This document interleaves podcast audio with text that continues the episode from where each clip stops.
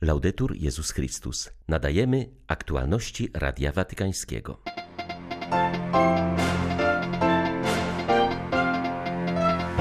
Papież Franciszek wspomniał swą wizytę na Jasnej Górze. Polaków zawierzył opiece Matki Bożej Częstochowskiej.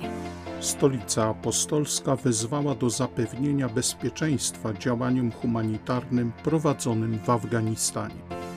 Haiti jest porzucone i zapomniane przez świat, alarmuje francuski misjonarz, który znajduje się na pierwszej linii pomocy ofiarom katastrofalnego trzęsienia ziemi. 25 sierpnia witają Państwa ksiądz Krzysztof Ołdakowski i Beata Zajączkowska. Zapraszamy na serwis informacyjny.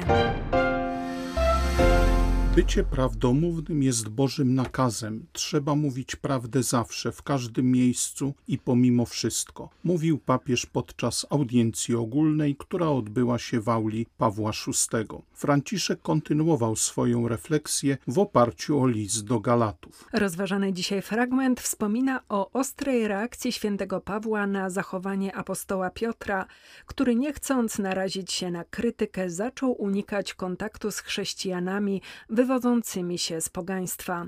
W ten sposób zaczął nieświadomie wprowadzać podział we wspólnocie. Jego zachowanie święty Paweł nazywa wprost hipokryzją. Obłuda prowadzi do formułowania półprawd. Półprawdy są wyrazem zakłamania, ponieważ prawda jest samą prawdą, a nie jej przeciwieństwem ale półprawdy są wyrazem nieprawdziwego sposobu działania. Wybiera się, jak powiedziałem, udawanie zamiast bycia sobą, a obłuda blokuje odwagę powiedzenia prawdy otwarcie. W ten sposób unikamy obowiązku bycia prawdomównymi w każdym miejscu i pomimo wszystko. W atmosferze, gdzie relacje międzyludzkie są przeżywane w sposób czysto formalny, łatwo roznosi się wirusa hipokryzji. Franciszek zaznaczył, że sam Jezus w Ewangeliach wielokrotnie piętnuje hipokryzję i ostro napomina tych, którzy na zewnątrz wydają się sprawiedliwi, ale wewnątrz są pełni fałszu i nieprawości. Wskazał, że hipokryzja występuje w środowiskach pracy, w sferach politycznych, ale szczególnie odrażająca jest w Kościele. Nigdy nie zapominajmy o słowach Pana, niech wasza mowa będzie tak, tak, nie, nie a co nadto jest od złego pochodzi. Pomyślmy dzisiaj o tym, co piętnuje Paweł, hipokryzję. Również Jezus ją piętnuje. Nie bójmy się być prawdomównymi, mówić prawdę, odczuwać prawdę, postępować według prawdy. W ten sposób będziemy mogli kochać. Hipokryta nie umie kochać. Postępować inaczej niż według prawdy to narażać na niebezpieczeństwo jedność Kościoła, jedność, o którą modlił się sam Pan quella per la quale il Signore stesso ha pregato. Zwracając się do Polaków, papież przypomniał swoją wizytę na Jasnej Górze. Serdecznie pozdrawiam polskich pielgrzymów. E Drodzy bracia i siostry, jutro w Polsce przypada uroczystość Matki Bożej Częstochowskiej, czczonej w sanktuarium na Jasnej Górze. Pięć lat temu ja mogłem zatrzymać się z młodymi przed jej czarnym obliczem i zawierzać jej Kościół w Polsce i na świecie. Niech jej matczyna opieka będzie dla Was, dla Waszych rodzin i dla wszystkich Polaków źródłem pokoju i wszelkiego dobra. Serca Wam błogosławię.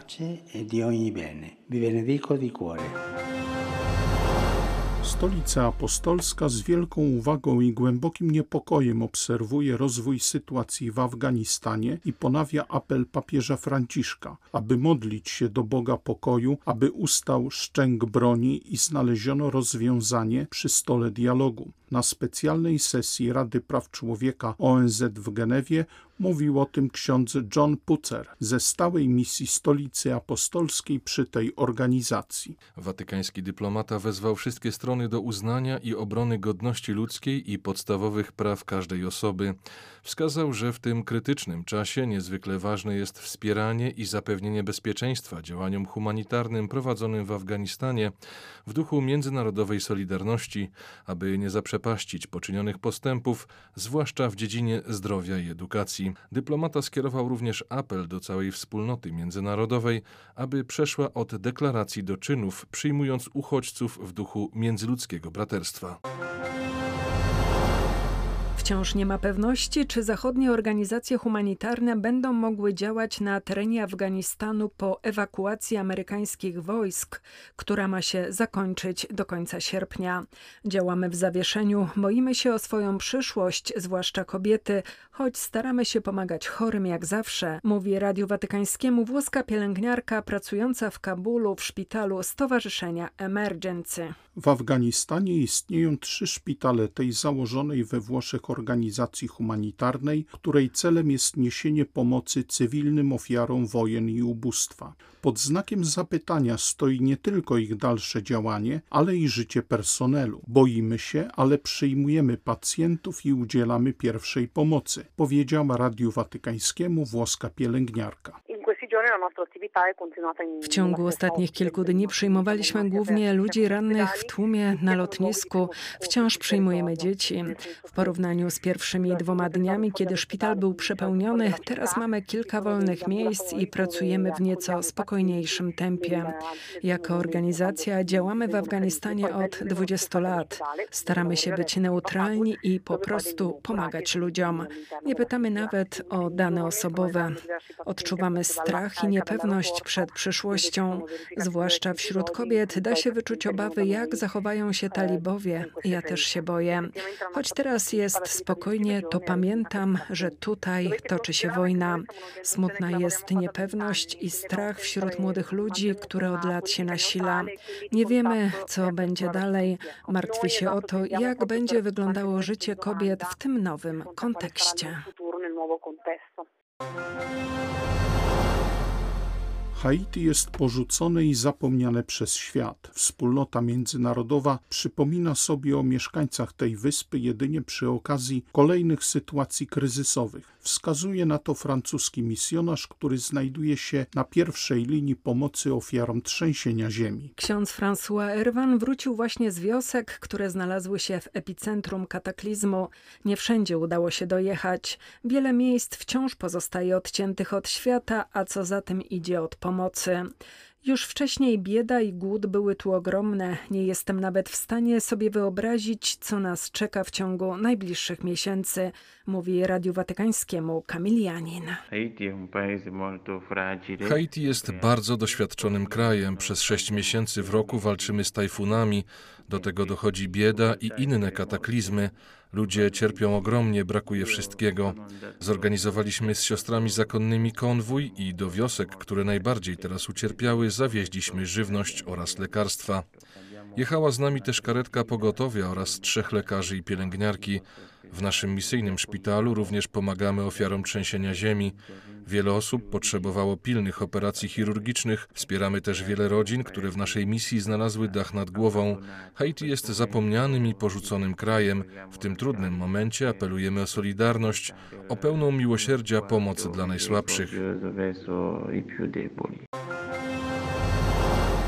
Kameruńscy biskupi apelują o natychmiastowe zaprzestanie przemocy, która ostatnio nasila się w ich kraju. Trwa przedłużający się konflikt pomiędzy francuskojęzyczną większością a marginalizowaną mniejszością anglojęzyczną, dążącą do stworzenia odrębnego państwa. Kamerun paraliżują nie tylko separatyści, ale także działający w tym rejonie islamscy fundamentaliści. Biskupi zauważyli, że Kamerun stał się w ostatnich latach krajem niezwykle niebezpiecznym. Każdego dnia zdarzają się brutalne morderstwa, czasami niewinnych dzieci, stosowane są tortury, a porwania są codziennością. Wzywamy walczące strony do natychmiastowego zawieszenia broni. Należy usiąść do stołu rozmów i rozwiązać nasze problemy w sposób pokojowy, czytamy w oświadczeniu episkopatu. Eskalacja przemocy ma miejsce zwłaszcza w północno-zachodniej części kraju, gdzie siły zbrojne Kamerunu toczą ciężkie walki z separatystami. Pracownicy katolickiej organizacji charytatywnej, która monitoruje konflikt, informują o coraz częstszych strzelaninach pomiędzy kameruńskim wojskiem a separatystami. Ostatnio nieznani sprawcy otworzyli ogień w kościele prezbiteriańskim w Bali podczas nabożeństwa, zabijając jedną osobę i raniąc pastora. Separatyści dążą do stworzenia odrębnego państwa o nazwie Ambazonia. Wojna zaczęła się w 2017 roku, zginęło już prawie 4 tysiące osób, a 800 tysięcy musiało opuścić swoje domy. Jesteśmy przygotowani, z radością i na modlitwie oczekujemy na spotkanie z Ojcem Świętym podczas wizyty ad limina apostolorum, zapewniają przedstawiciele Konferencji Episkopatu Polski zgromadzeni na Jasnej Górze na dorocznym spotkaniu Rady Biskupów Diecezjalnych. Wśród tematów znalazła się październikowa pielgrzymka do Rzymu, synod biskupów, a także beatyfikacja prymasa Wyszyńskiego i matki Róży Czackiej. Wizyta ad limina to wydarzenie niezwykle ważne i mamy nadzieję, że pandemia nie przeszkodzi nam, by razem z papieżem u grobów apostolskich zawierzyć cały Kościół, a zwłaszcza ten w Polsce, podkreślił biskup Artur Miziński, sekretarz generalny Episkopatu Polski i dodał. Jedziemy na spotkanie z Ojcem i głową Kościoła, zapewniając o jedności, bo przecież jest znakiem jedności Kościoła, o synowskiej wierności wobec tego, który został wybrany przez Boga, na to, aby w tym czasie niełatwym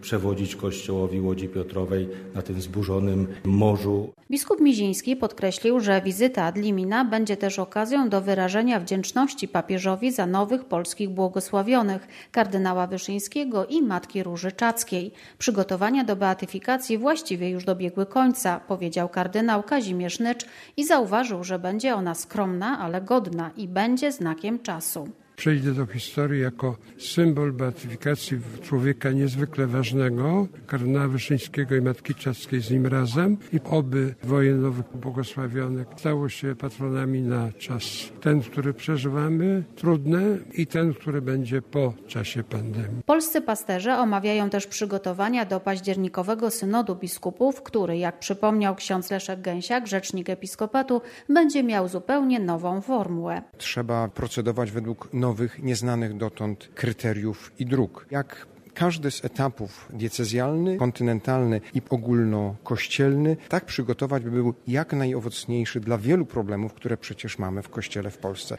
Dla Radia Watykańskiego Izabela Tyras, Biuro Prasowe Jasna Góra News. W oczekiwaniu na beatyfikację prymasa Wyszyńskiego. Odpowiadamy nie tylko za teraźniejszość naszego życia katolickiego i narodowego. My dziś gotujemy i budujemy drogę dla narodu katolickiego, dla Kościoła w Polsce ku przyszłości.